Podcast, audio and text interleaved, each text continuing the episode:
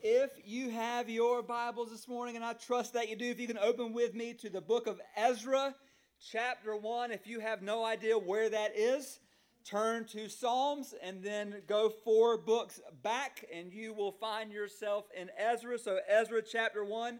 This morning, we begin a new 15 week series that will take us through the books of Ezra and Nehemiah.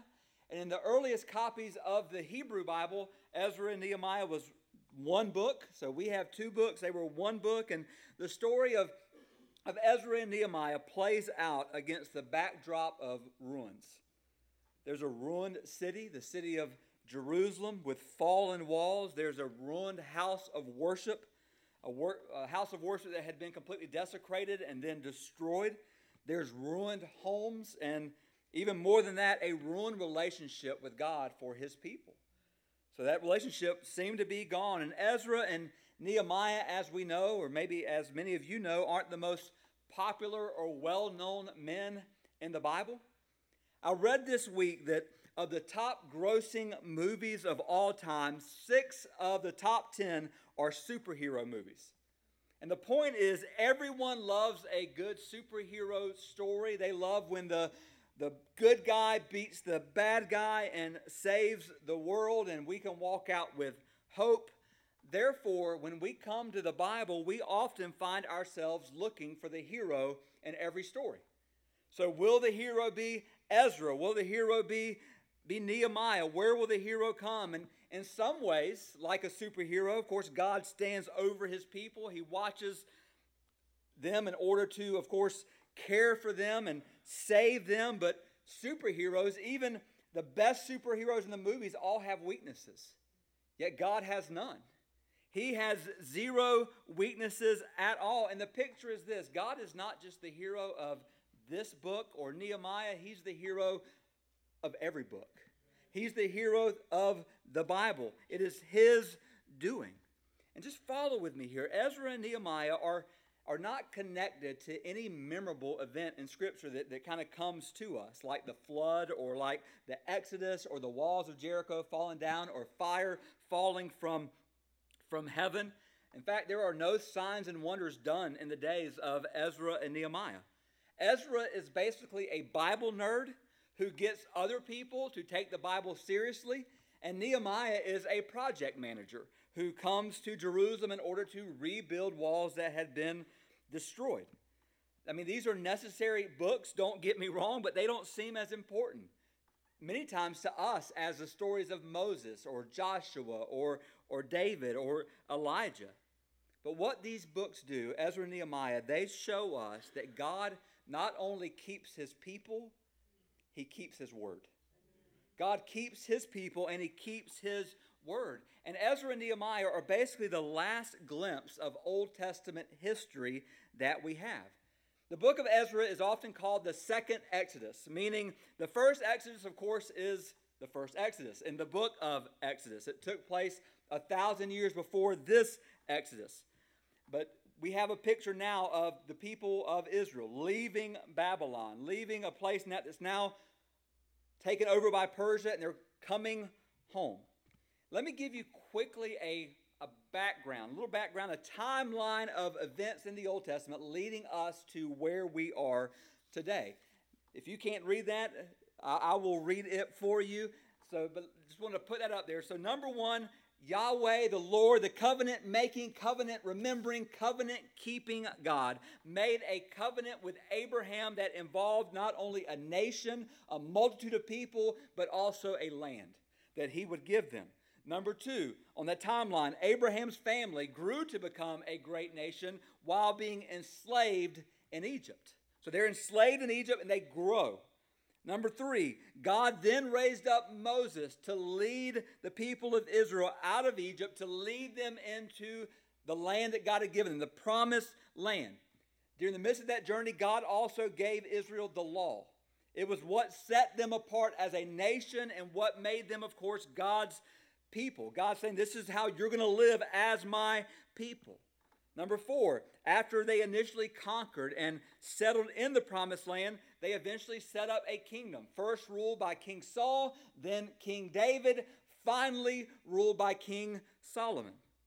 Number five, after Solomon's death, after Solomon had sinned against God, the kingdom of Israel is divided. It's split in two. You have the northern kingdom of Israel, you have the southern kingdom of Judah. And both of these kingdoms abandon their commitment to God, their covenant to God. They become more and more wicked. Israel, of course, reaches the bottom of their wickedness first. So, therefore, number six, in 722 BC, as an act of judgment by God, Israel was defeated by the nation of Assyria. This served as a wake up call for a time for the southern kingdom, Judah. They woke up, but eventually they forgot the Lord again and gave themselves to idolatry, gave themselves to disobedience. And so finally, in 586 BC, the southern kingdom, Judah, was completely conquered by the Babylonian Empire. The capital city, Jerusalem, along with the temple, completely destroyed. Their identity as a people gone. And so all this history is important, but it wasn't the end of the story we come to number seven, where God's story of salvation continues through Ezra and Nehemiah. Now, around 70 years after their exile began, God is now orchestrating the events of allowing his people to return to Jerusalem, even using a pagan, godless king in order to do it. So, these two books that we're going to be in for 15 weeks basically cover three waves back to Jerusalem of returning exiles, basically from 538 BC to 433 BC. So, around 100 years of history is what we're going to be covering. But they tell one story. So, one story of restoration of God's people by God's word.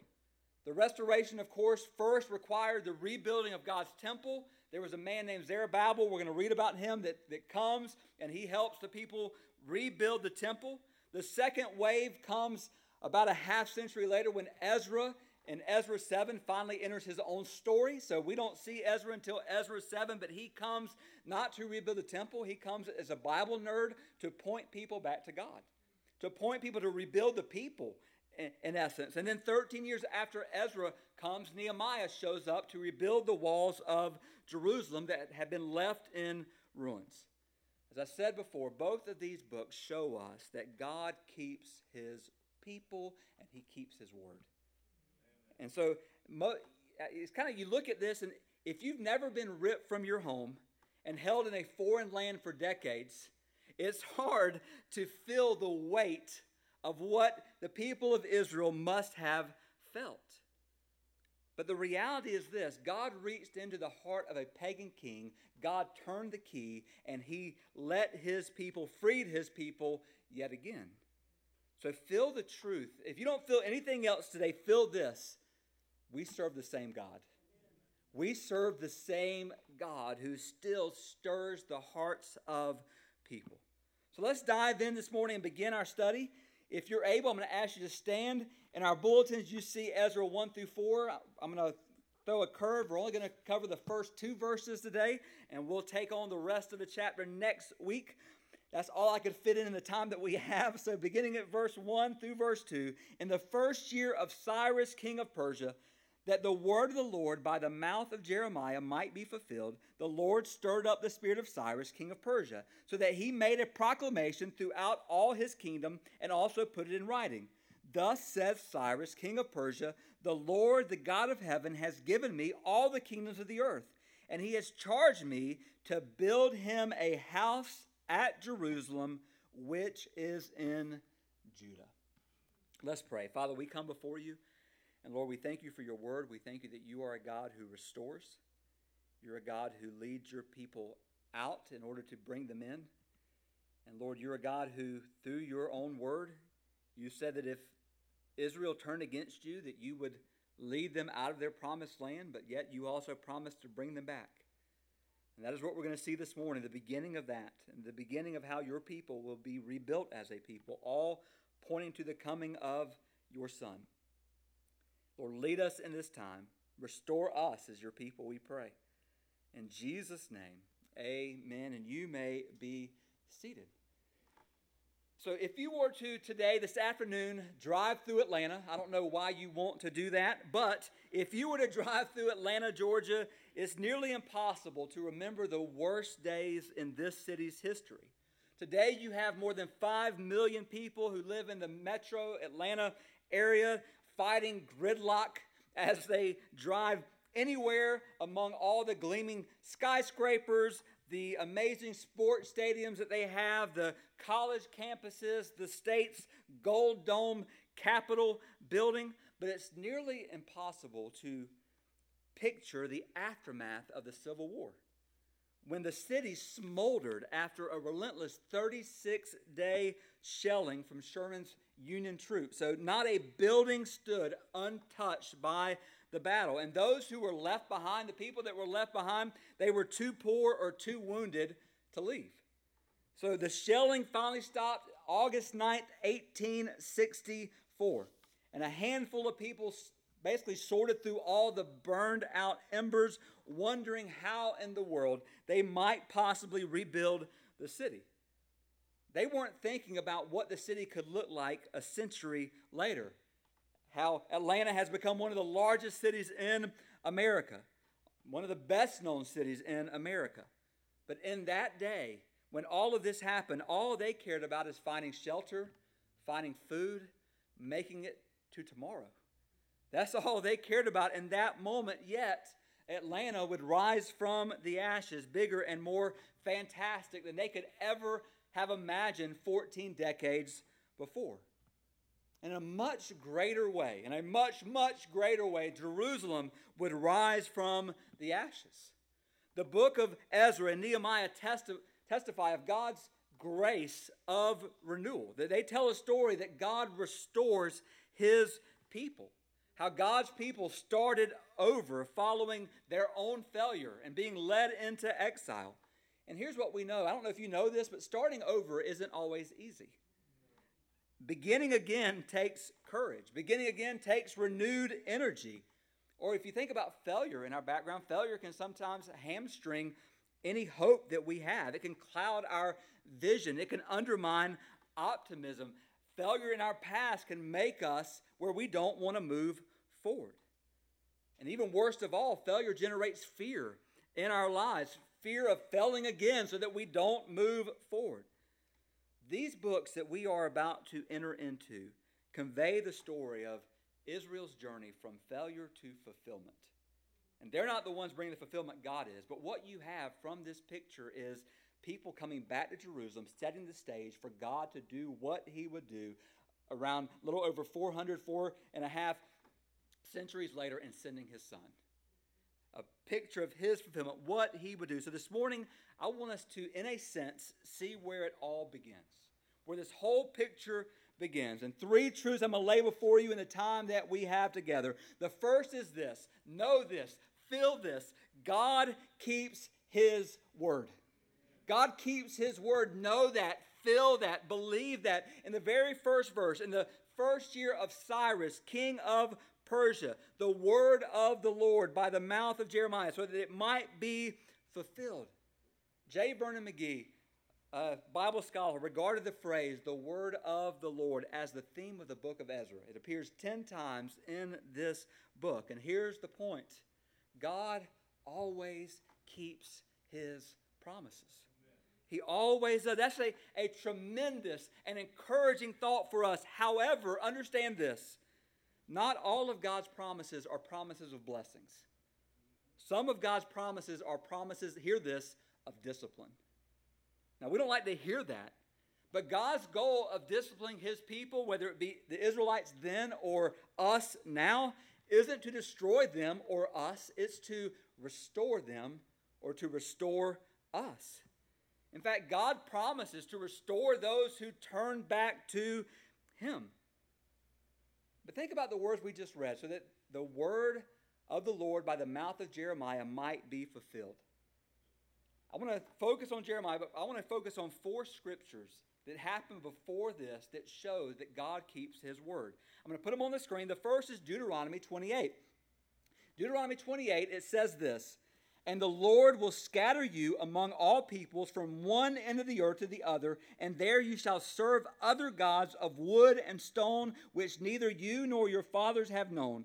And among these nations you shall find no respite, and there shall be no resting place for the sole of your foot, but the Lord will give you there a trembling heart and failing eyes and languishing souls. Your life shall hang in doubt before you.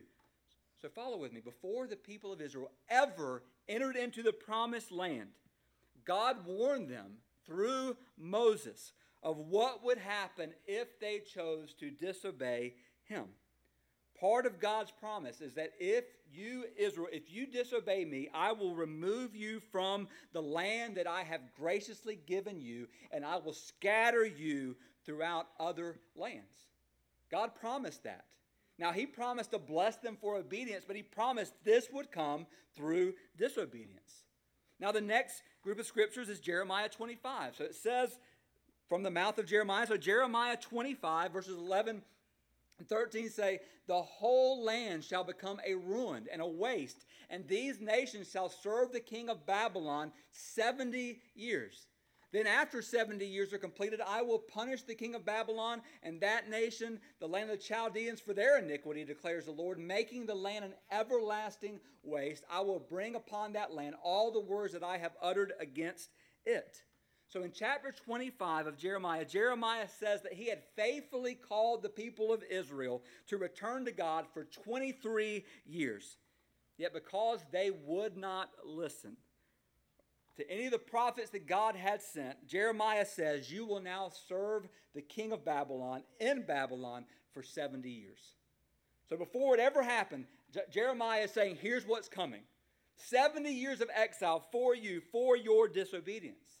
Now, the next group of scriptures, Jeremiah 29, very famous verses for us. But listen to what it says For thus says the Lord, when 70 years are completed for Babylon, so again we hear this, I will visit you and I will fulfill to you my promise and bring you back to this place.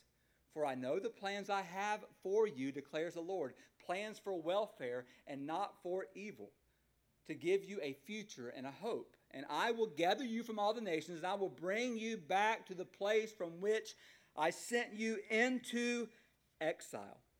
So in Jeremiah 29, Jeremiah is writing to those who had already been taken to Babylon. Again, reminding them that after 70 years, God would bring them back, would prosper them, bring them back to their land, back to Jerusalem. And let me call your attention quickly to verse 11. Jeremiah 29 11 contains a precious promise held by Christians all over the world. The problem is, it's one of the most misapplied, misinterpreted verses in all of Scripture. In this verse, Jeremiah affirms that God is in control and that God has good in store for his people, namely Judah, to bring them out of Babylon back to Jerusalem. I mean, these are comforting words to be sure, but some have taken these words to apply to themselves in a unique and unqualified way, mainly that God has promised that He will prosper us, that no evil or harm will ever fall upon us, and we will have a great future and a great hope. Listen, it has been said that the three most important, important factors when it comes to real estate is location, location, location. Well, the three most important facts when it comes to interpreting any verse in the Bible is context, context, context when the texts are isolated, we can make them mean whatever we want them to mean. But when we read them in context, what God is saying here becomes clear. So anytime we come, we said on Wednesday night, anytime we come to a promise from God in Scripture, we need to ask ourselves the question is every promise given by God in Scripture, can we claim it as ours? And the answer is no. No. God gave specific promises to specific people and specific, whether it be individuals or nations as a whole, promises that he gave that were only for them. Now, there's also universal promises all throughout the Word of God that we can claim that are ours. Now, when we come to promises as well, we need to ask ourselves are, the, are these unconditional promises of God saying, I will do this no matter what, or these conditional promises, such as 1 John 1 9, if you confess your sins, I will forgive you. But what do you have to do first? You have to confess your sins in order to receive God's forgiveness. So when we think about Jeremiah 29 11, here's what God is saying to Judah individually, who uh, they're in exile. They are serving as slaves in Babylon, and God makes a promise to them I'm going to bless you, I'm going to bring you back, I'm going to give you a future, I'm going to give you a hope. Now, in another stance, let me back up and say this.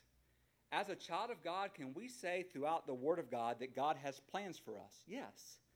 Psalm 39 tells us that God has written plans for our lives, so many plans and purposes for us. Matthew 28 18 through 20. God has plans for us that we go into the nations, make disciples of all nations. God has plans for us. Does God truly want to give us a future and a hope? Absolutely. We have a future and a hope as God's people. But here's the deal if you're looking for prosperity to come now, God never promised that. Let me tell you who promised that Satan. Satan promised Eve her best life now. God promised our best life to come. And if we confuse that, we will live very frustrated lives. Oh, to God that we would understand the goodness of God and what He has promised us, and He keeps His word. Amen. One more, one more verse in Isaiah 44, 28 through 45, 1. It says this who says to Cyrus, He is my shepherd, and he shall fulfill all my purpose, saying of Jerusalem, She shall be built, and of the temple, your foundation shall be laid. Thus says the Lord to his anointed, to Cyrus, whose right hand I have grasped. Don't miss this. 200 years before Cyrus was ever born, was ever born, the prophet Isaiah gives a prophecy and mentions Cyrus by name and what Cyrus would do to bring his people, God's people, back from captivity. Therefore, when God makes a promise, whether a promise to bless, to help, to strengthen, or even to discipline or to judge, he always keeps his word. He keeps his word amidst a shifting and changing world with all kind of unknowns in our path. God keeps his word. He keeps his word. Which leads us to number two. Not only does God keep his word, number two, God rules his world. God rules his world. If you sit back and you watch a, a river flow, you will notice every drop of water is carried along. The bends, the twists of the river, the drops, and the leveling of the landscape all direct the river to its intended end. Now, if a farmer says, Well, I need irrigation on my field, a farmer can choose to channel that river away from its intended end to help himself for a time.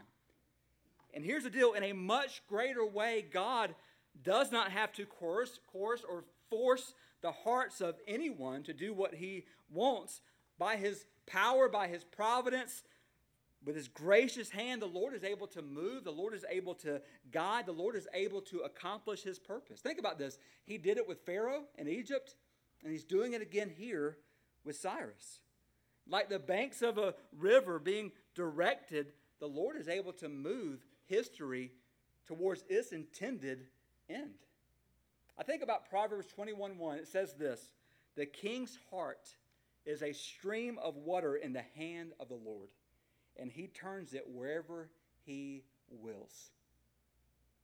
The king's heart is in. Remember what we talked about a few weeks ago? Do we really believe that God has control every every single leader of this world?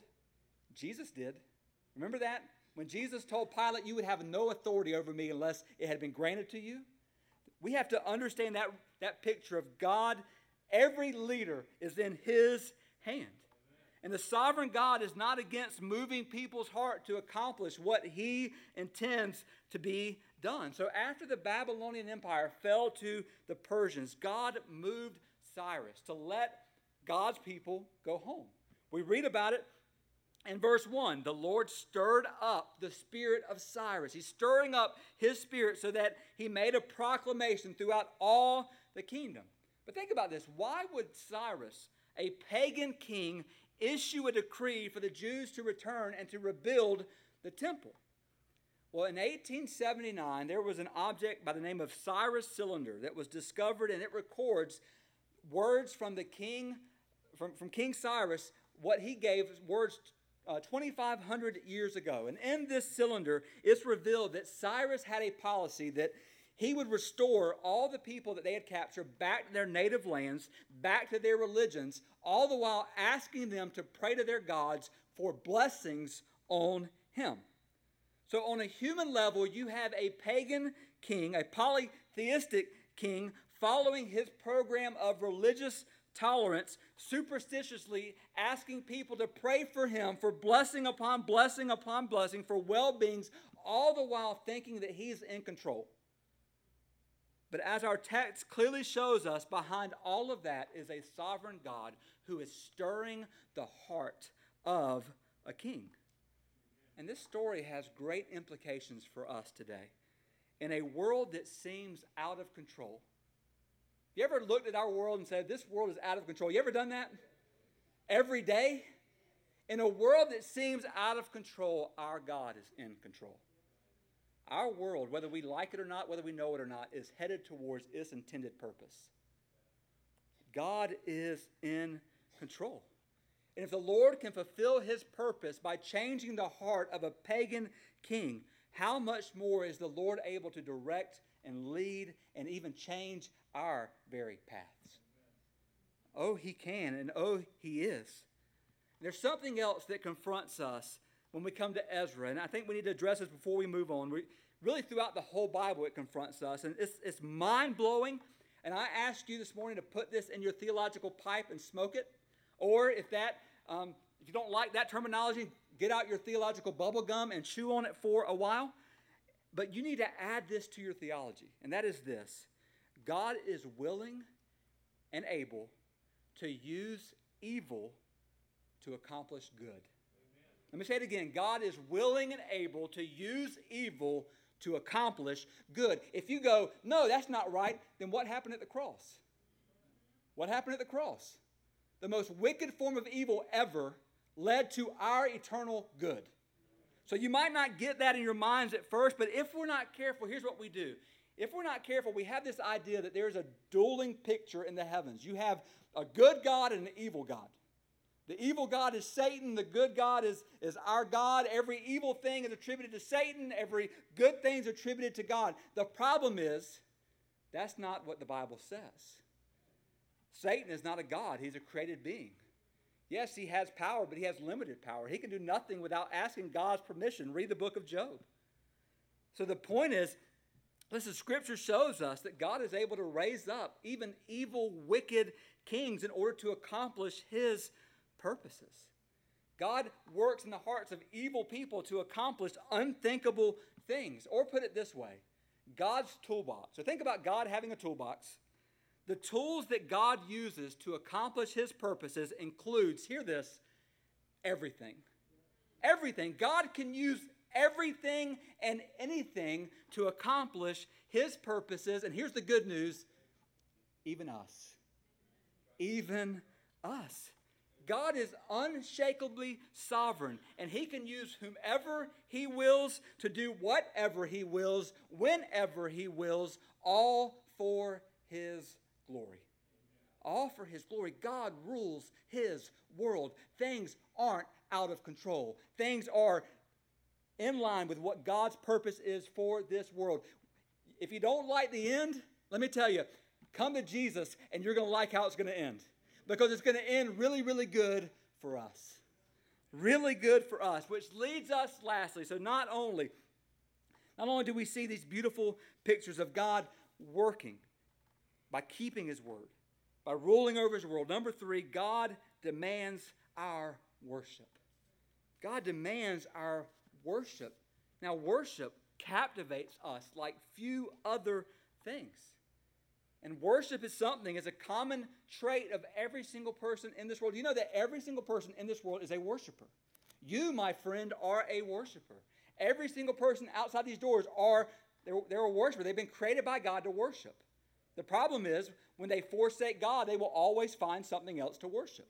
Whatever we adore the most, love the most, think about the most is our object of worship. It's what we are worshiping. Unfortunately, very few people think deeply about their worship and even less deeply about the one, Yahweh, the Lord, who the Bible says is worthy of our worship.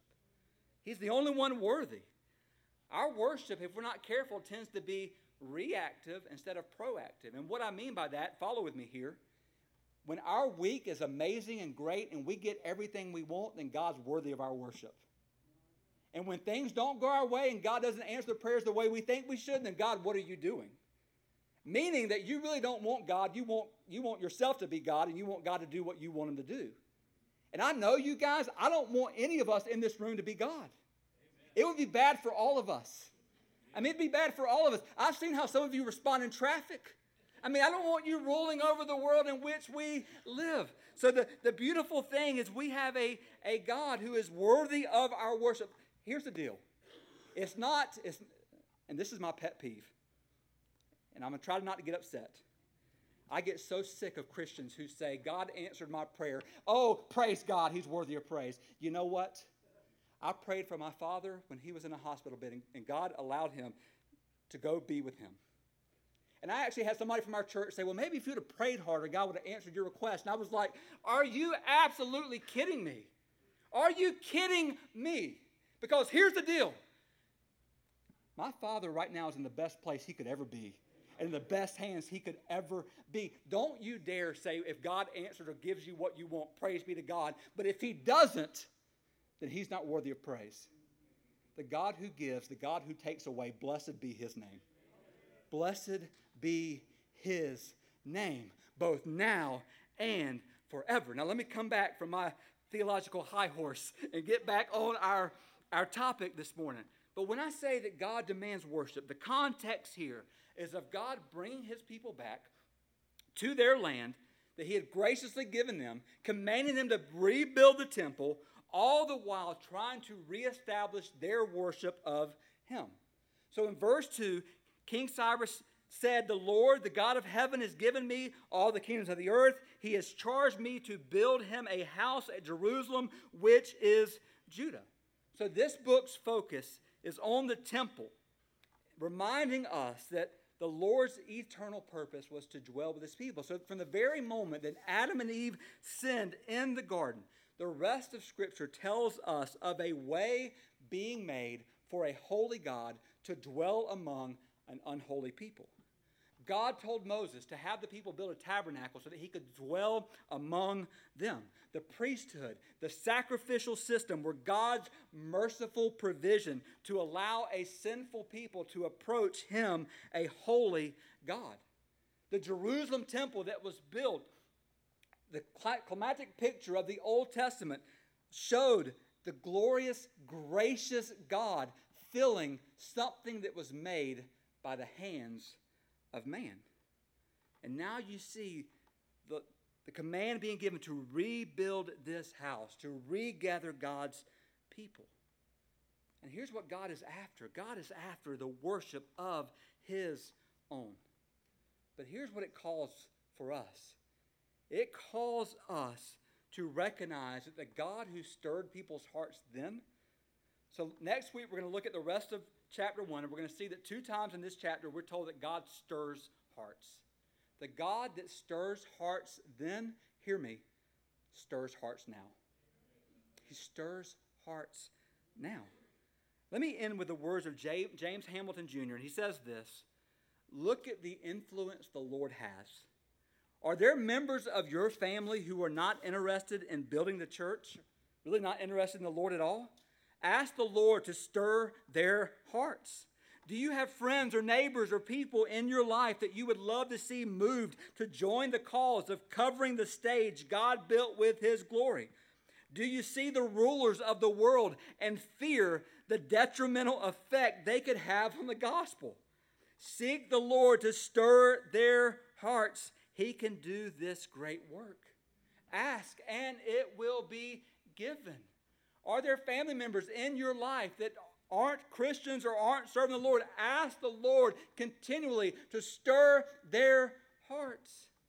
Are there neighbors, co workers? Ask the Lord to stir their hearts.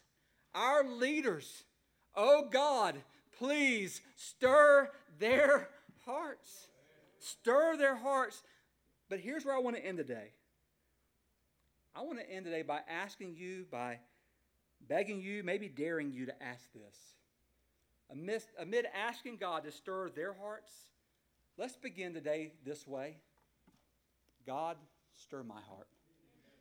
Stir my heart. Stir my heart with the things that you would have me to do. Stir my heart with the purposes that you have for me. Stir my heart with the people that you would have me to speak and tell the gospel. Stir my heart. Stir my heart. It's one thing to say, God, stir their heart.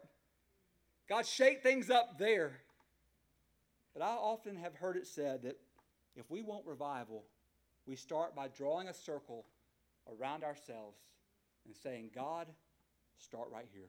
Amen. Start right here, God.